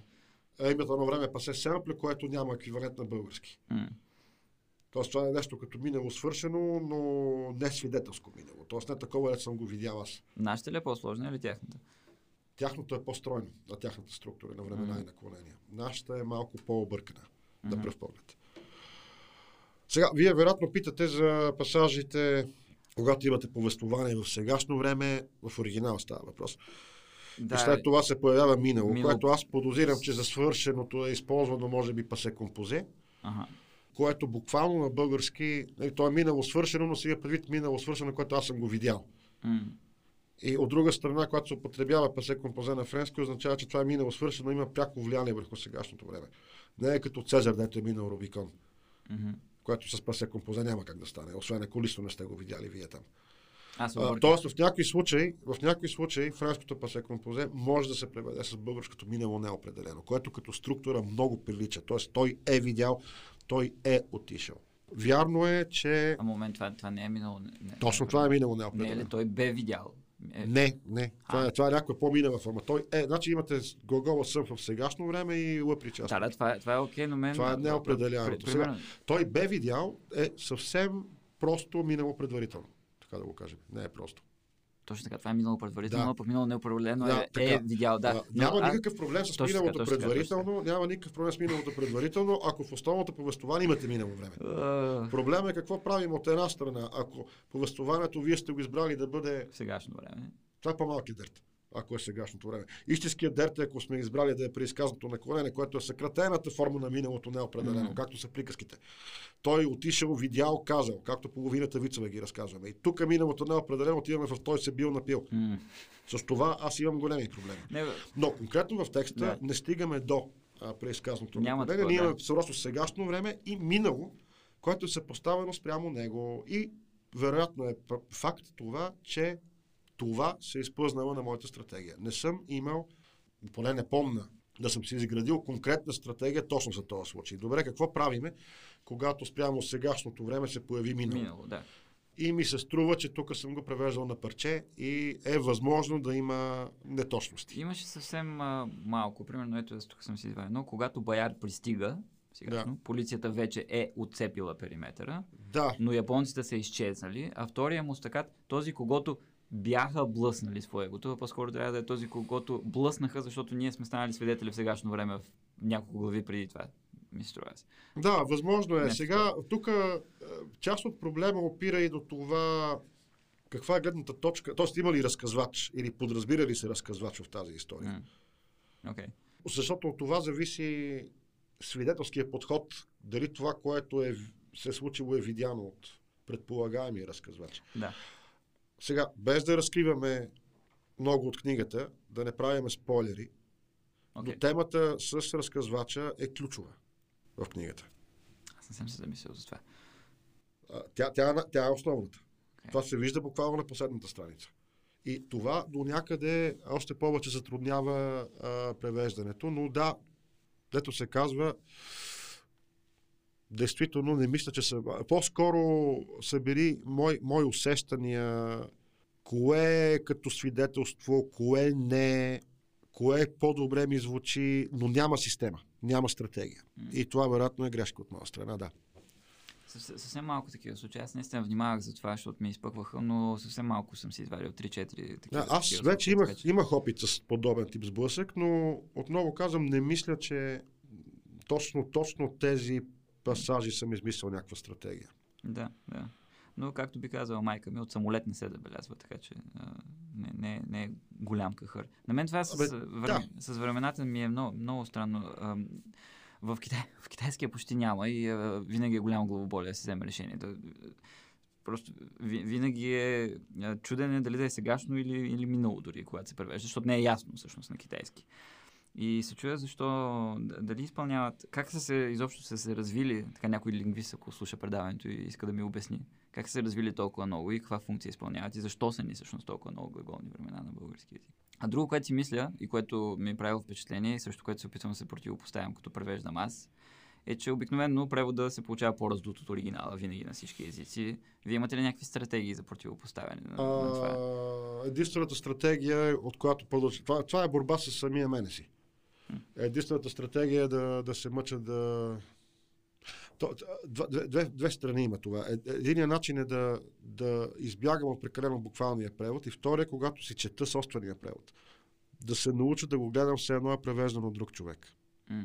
Не винаги успявам. А, В предварителния ви въпрос имаше конкретно изречение, можете ли да го Ако, прочетете? ако има и крайен срок особено и трябва да... Тази, в тази книга беше по-свободно. В смисъл, тук нямаше този тип жега, нямаше го този тип натиск. Ага. Но вашия пример е добър, за да се видя на, според мен, е моя грешка там. Значи то е следното на страница 9. При вас е, остават му да измине още няколко десетки метра, докато стигне до кабинета си, когато го блъска камионетка. И аз примерно съм предложил да стане, остават още няколко десетки метра до кабинета му, когато го блъска камионетка. а, при всички положения, вашето предложение звучи по-добре. Да, ама то, нали... А, и, така че- използват се такива. И аз имам супер изречения. да, това, това е битка с самия... М. Действително, за мен, за мен е в момента, в който не съм на 100% съсредоточен, бягството от мене самия става много трудно. Аз за това и, и ако чета от екрана, не от хартия, още по-трудно ми става да се саморедактирам. А, много често, като чета нещо, което аз съм писал, и в по-редки случаи, когато съм превеждал, аз се разсейвам, защото си казвам, а, тук ми е ясно какво искам да кажа и Да. в следващия момент се размива някакси и Да, се изпускат някакви съвсем И очевидни, очевидни дивоти, които после, не дай си Боже, читатели накрая вижда, ако някой не е сигнализирал по-рано. А принтирате ли си, примерно, черновата, за да си я погледнете на лист или... Няма принтер. така. Защото съм чувал за такива практики, аз не го правя. А, Но съм чувал преводачи дори да твърдят, че не разбират хората, които не го правят. Ми, по принцип, да, аз по принцип предпочитам да от хартии да гледам. Обикновено, това когато няма драстични срокове сега с а, парадокс, като работиме, те като странират книгата, обикновено ми пращат един страниран вариант на хартия, откъдето да мога да, да го гледам. Нали, това вече означава, че относително малко ремарки трябва да се Да, правят, защото да. вече е странирано. Да. Но ако всичко върви окей, т.е. няма някакви драстични срокове, всички сме, така работиме спокойно, грубо казано, като се, аз как процедирам, нали, първо чета книгата изцяло, евентуално правя тези предварителни проучвания, после превеждам и всеки път, когато нещо го преведа, след това го изчитам веднъж а, с времето свикнах да натрупвам и веднъж седмично да правя прочите на това, което съм правил в рамките на последната седмица. И след това вече като преведа целия текст, след това го изчитам още един път, целия превод. Mm-hmm. Като колкото повече време има между завършването на превода и то финален прочи, стига да не е нали, драстично много, но говоря, един идеален срок би бил 2-3 месеца, за да може текстът да олегне, но много рядко тази възможност да имам. След което пращам превода. След втория прочит. След втория прочит. Но той е всъщност реално трети прочит, след като всичко сте го минали седмица втори, по. Втори, втори прочит на моя си превод. Да, да. Нали, иначе за книгата това прави вече един, два, четвърти на практика общо. Да, да. Независимо на какъв език. И след това вече, ако, ако редактора не се и той занимава с то неща едновременно, Демек има начин да работи по тази книга нормално, а не в някакво трескаво среднощие тогава обикновено отивам при, при издателите и започваме да ги отмятаме едно по едно нещата, които а, редактора е отбелязал, където има въпроси, където има предложения. Okay. Той ги хайлайт. Случвало ни се дори такива редакторски въпроси да са оставали в финален вариант на книга. Дори не съм сигурен дали тук нямаше нещо подобно. Не, не. А, не но някъде беше останал един такъв диалог, който е останал хайлайтнат и който по някаква причина не е бил премахнат, когато страньора е взел да странира и част от този диалог е останал в книгата. Диалог между вас и редактора. Да. Е, да то, съм... то, не се разбира кой кой е, разбира, защото това не е театрална пиеса да пише дали редактор. Нали, имаше някаква... Си, но беше останало, да. Имаше някаква снимка на издадена книга, в която нали, върви действието и в някакъв момент се появява нали, мин, Минчо това да го махнеш тук Нещо от това да се, не без Минчо, разбира се, нямаме Минчо в нашия екип, но нещо от това да се, да. Така че да, стават, стават и такива, особено като по-малки. Но това е, когато сроковете обаче са много по-драстични, няма време за такова да. изпипване. Някои пъти може би ще се получава така по-добре. Нали, има тази теория, че човек по стрес работи по-добре. а, да, аз така. Има нали, такива хора, предполагам. А, не знам, не знам. Аз не обичам да съм подлаган на стрес. Не ме кефи. Да, и аз не обичам. Пусти срокове. Много мразя срокове. Обаче пък сроковете, аз в момента се занимавам с някакъв научно-фантастичен роман, който е 3 тома, 1700 страници ако зависиш само от мен, сигурно ще го превеждам 15 години, а пък сега като имам срок, поне ще го ще, ще успея да го преведа в някакво човешко време. Китайски? От китайски, да. Е, в брой на Гранта имаше един китайски разказ, дали не от същия писател? Не от същия писател, ама е от същия преводач, т.е. от мен. Да. да. На първи брой Гранта, да където... Не, он е разказ беше много хубав китайски. Хареса ли? Страшно, той е най-добрият в сборка. Така ли? Мене, да. Ами, той е много смешен, да. Той е смешен, обаче и много тъжно смешен беше, доколкото. Абсолютно, да, той е излезен. А, всъщност, това е първият автор, който, когато аз превеждах. Да. А, и излезе после и цяла книга негова, която се продаде ужасяващо зле. И я пуснаха за по един лев. Да, да, някакви пъти маркетинга е. Ами не, той е доста нишово, не знам.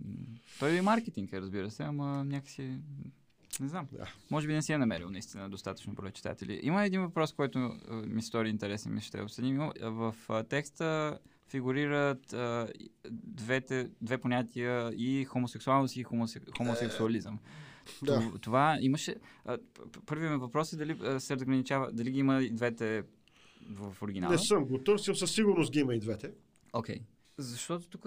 А при вас имаш ли някакви съображения за това или просто. Не помня. Okay. Значи тук може и да, да се следва просто механично а... видяното в малко, малко на Google Translate, да се вика да ми е да, включва мозък. Подозирам. Сега, а, ако, кои бяха точно думите? Хомосексуалност и хомосексуализъм. Сега, аз ако го видя, той е. Нали, ако видя. Безрещък ми е малко трудно да говоря, но сигурно и на френски има две различни думи. Ако е като в българския, хомосексуализъм сигурно ще се е използвало по времето, когато се развива действието 70-те 80-те години, защото тогава хомосексуализма, навярно във Франция и в България все общо се е смятал за някакво психическо увреждане и затова хомосексуализъм като болест. Да. И вече в момента от, примерно, от 90-та 90 година, когато Световната здравна организация го премахва списъка с болести. Вече е редно да се употребява термина хомосексуалност и да казваме хомосексуален да, и хетеросексуален, да, а не хомосексуалист и хетеросексуалист или хомосексуализъм да, и хетеросексуализъм. За... Но, но на мен ми е приемливо всъщност не, да, не да го има да като... Действително не помня. Защото те са точно такива някакви нишови, те са като, малко като нудисти всъщност и затова са хомосексуалисти в, в книгата, да. нали? Някакси хомо... Въпреки, че, по да. избора едва ли не, но в момента вече термина е хомосексуалност. Да, знам. Аз някакси по друг начин ги възприемам нещата. Че, че едното е като състояние, а другото е като явление. Но може би греша. Окей. А, аз по-скоро така някакси разсъждавам. Разбирам. но- Мисля, че разбирам, да. Да, да. Може, може пак да не доглеждан от моя страна да е било в крайна сметка. Ами трябва да се огледа, аз не съм сигурен в момента в, какви точно, в какъв точно контекст се срещаха и двете, но ми направи впечатление, че ги Възможно, двете, да. Друг. Кажете за патетично. Аз съм ме срещал тая дума и в, от, в преводи от английски си беше в смисъл на патетик, което е жалко, а пък Да. патетично на български няма Не, не, смисъл. не, не. А, той на френски няма. Така, обаче на френски е какво е? Патетик. Да, да, той е, на- и, и в оригинала е патетик. Добре. Но, Патетичен означава нещо като... Сами бяга точно. Това е когато се влагат прекалено много чувства. Да, А, нещо като, като героите в сапунките от Латинска Америка. Да, Да, нещо, такова. свърхемоционален, нещо. Да. Не, е, е, А- близко до мелодраматичен, нещо такова. На мен прави обаче впечатление, че в Франция се появява този тип контаминация с английското патетик, Окей. като жалко. Мгм. И в контекста в книгата е точно английския вариант. Добре. И това, мисля, че съм го срещал далеч не само при Бинено, при всички положения в нови книги френски. Когато това патетик, употребено на френски, действително отива много в английското патетик. Добре. А, защо аз съм го оставил така? Ами, защото така ми е прозвучало. Точно това ще го питам. А, защото е, да го наречем, ако помня правилно, полупряка реч. Мгм. Това на коя страница беше всъщност? 358. Дайте да го видим. 358. А, това т.е. нещо на е- Солерс май е някакви мисли, да минават през ума. Да, точно така. А, да, то, то е почти като на разговорно. Тоест, Еми да, защото няма, няма да остарее, няма да свърша като а, да, Ролан. жалко няма как да се преведе тук. Е, да, защото А, пък е, жалко е двусмислено да. на български, за жалост. То Да. по, по-скоро отива към мизерия, нещо от това да са. А, мизерия е хубаво, да. А, не, нещо такова. е. Мизерия би било много хубаво. Аз не се бях замислил, да. Е, пълна, да, мизерия, пълна мизерия. Пълна мизерия, да. нещо от това да са. Да, Защото можеше да излезе по-добре. Патетично не се връзва според мен на български, защото не го, ня, е, вие тая хубава дума контаминация, ние не сме съвсем контаминирани още от тая Може дума. би съм мислил едновременно отново като Google Translate, е, може би едновременно съм решил да предам тази контаминация и на български с патетичността. Окей. А, може би мизерия е по-добре тук. Ами, на мен мизерия би ми харесало много. Ама, да. Да. Еми, защото не знам, примерно, баща ми, ако го прочете това, ще го разбере, защото той не знае английски. Или някакво, някакво такова съображение. Мисля, че се разбира горе Окей, добре. в този смисъл. А, При всички положения някаква жалкост има, независимо в а, коя посока гледаме на, на патетики. А, ама мизерия е много хубаво, измислихте. Аз нямаше да мога да се сетя за мизерия. Е, въпрос на късмет някакви пъти. Добре, послед, последен въпрос, който задавам на всички гости. Препоръчайте ми свой любим превод от който и да е. Съвсем, тук няма, нямам какъв друг отговор да дам. Любомир Николов, Възстроение на пръстените. Окей. Това го казвам, защото аз съм чел и други негови преводи, които някои от тях далеч не са добри. Възстроение на пръстенето обаче е огромно предизвикателство. Аз съм чел книгата сигурно над, над 20 пъти със сигурност. Вероятно 30. Българската е ли? На български съм чел много пъти, може би над 15, чел съм и на френски, чел съм и на английски.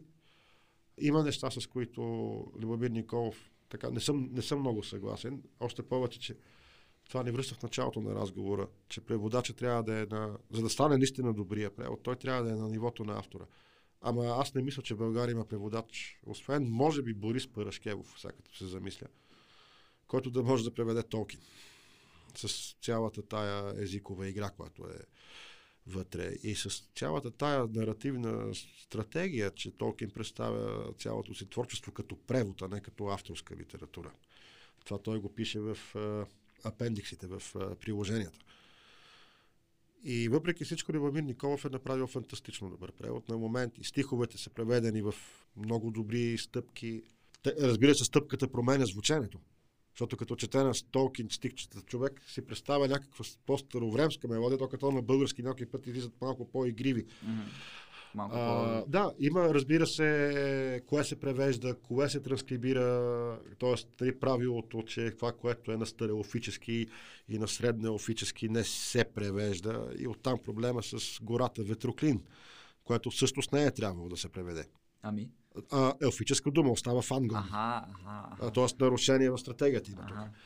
Но въпреки всичко, сега, защо си позволявам да казвам това? Защото първото издание на Властелина на пръстените беше без апендиксите. В първите издания на български на тази книга от шесте приложения беше излязло около една шеста от едно от шесте, което е безумно малко. Какво ще рече? А, в смисъл, Има 6 приложения и на А. български беше излязло само една шеста от едно от шесте предложения. ама как така, това е нарочно нещо или какво? Не знам, не, просто са сметнали, че, че много място ще вземе. Защото това са хронологии, години, родословни Ето, това дървета. не е ли супер съществено? За... Е, естествено, че е. Но просто не беше излязло на български. Предполагам, че са гледали най-буквално първите френски издания, където също тия приложения ги няма и отново е запазено само тая част, която представлява завършен текст като приказка, която е една шеста от едно от шесте приложения. И понеже не беше излязло на български, в един момент ми беше попаднал оригинален, оригинален текст на английски, за да си ги имам аз вкъщи, започнах сам да си ги превеждам. Мгм. Още тогава нямах и компютър, ми се струва.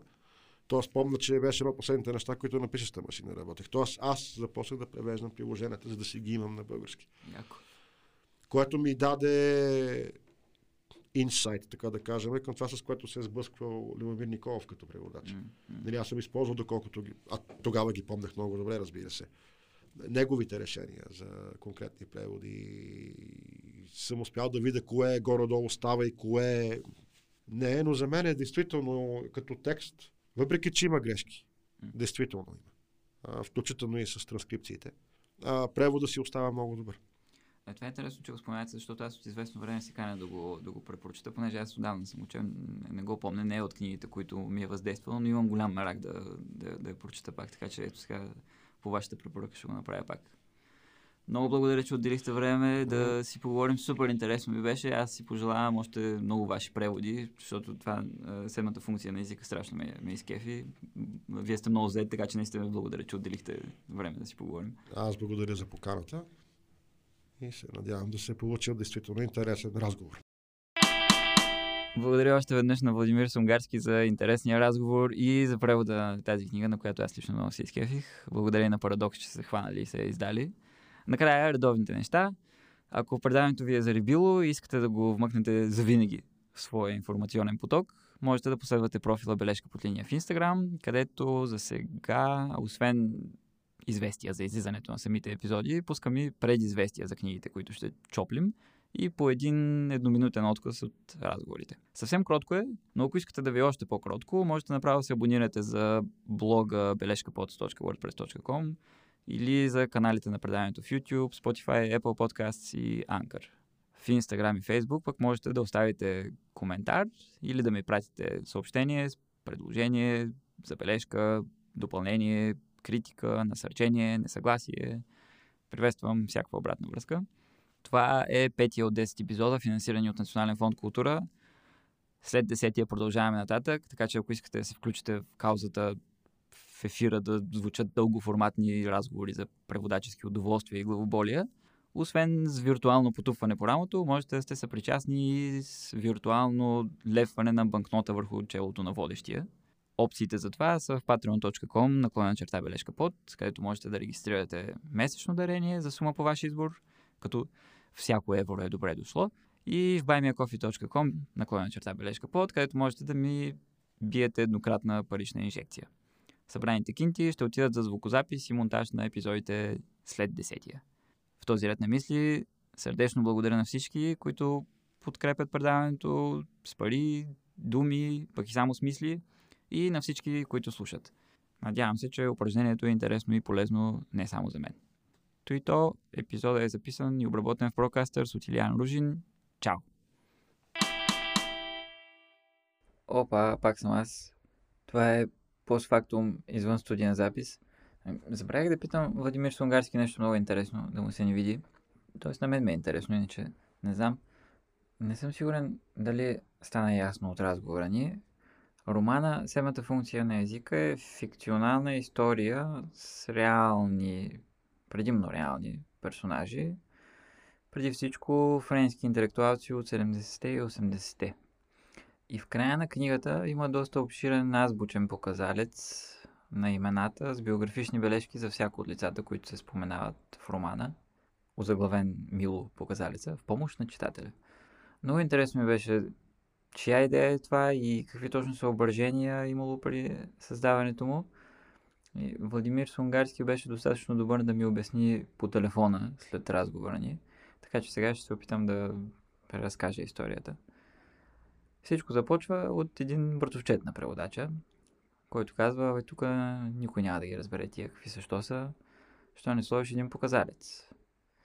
И оттам нататък, като е пусната тази муха, започва една въртележка от въпроси и отговори. Първо, окей, да сложим показалец, ама нали има интернет, читателите да се оправят. Окей, ама кой ще проверява толкова много? И окей, ама името на розата, примерно, може да си го четеш и без бележките. Накрая все пак да е надделял и Владимир Сунгарски е започнал да прави азбучен показалец, какъвто в оригинала няма. Хубаво. Но и това, като повечето неща в превода, е по-сложно, отколкото звучи, понеже в романа наистина е бъкано с имена на реални личности, които са или персонажи в историята, или само споменати. Така че най-първият въпрос е за кои точно да има бележки. Дали е за, дали, за абсолютно всичко, всички, включително най-известните, като Умберто Еко, или само за, за някои, примерно за по-основните. Друг въпрос е какво точно да се включи като информация за тези личности, как то да е релевантно към историята в романа и да е от действителна помощ за читателя. Да му предоставя такъв контекст, който м- действително дава, така да се каже, триизмерност на присъствието на съответния персонаж в историята. Владимир Сунгарски каза, че започнал да прави доста подробен показалец с много обширни биографични бележки, но в някакъв момент е осъзнал, че това ще му отнеме цял месец, така че е помолил издателството да поеме нещата от някакъв момент нататък. Доколкото разбрах, той е направил имената до буква Е. А някой от издателството е свършил останалото. Като за отбелязване е, че показалецът е разделен на две части. Първата е с реалните личности, които са персонажи и за тях има по-подробни бележки. А втората е с реалните личности, които само са споменати. И за тях има само по едно-две изречения. Лично на мен ми хареса много този подход. Това, което не ми хареса е, че не навсякъде информацията беше съществена и свързана, поне от моя гледна точка. Имаше бележки, които малко все едно дали ги има или ги няма. Освен това, някои имена липсвах, споменати в романа, липсваха в показалица. Примерно Сартър и Симон, Симон Дюбовар липсваха. Навярно някой от издателството е решил да... че не са толкова съществени, че да слага за тях бележки. Но определено това е едно от нещата в книгата, които ми харесаха и аз редовно отгръщах до показалица и изчитах какво пише за името, което се е появило в съответната глава. И едно от многото неща в книгата, които показват, че поне е работено смисъл и внимание. Аз като читател обичам да усещам именно това.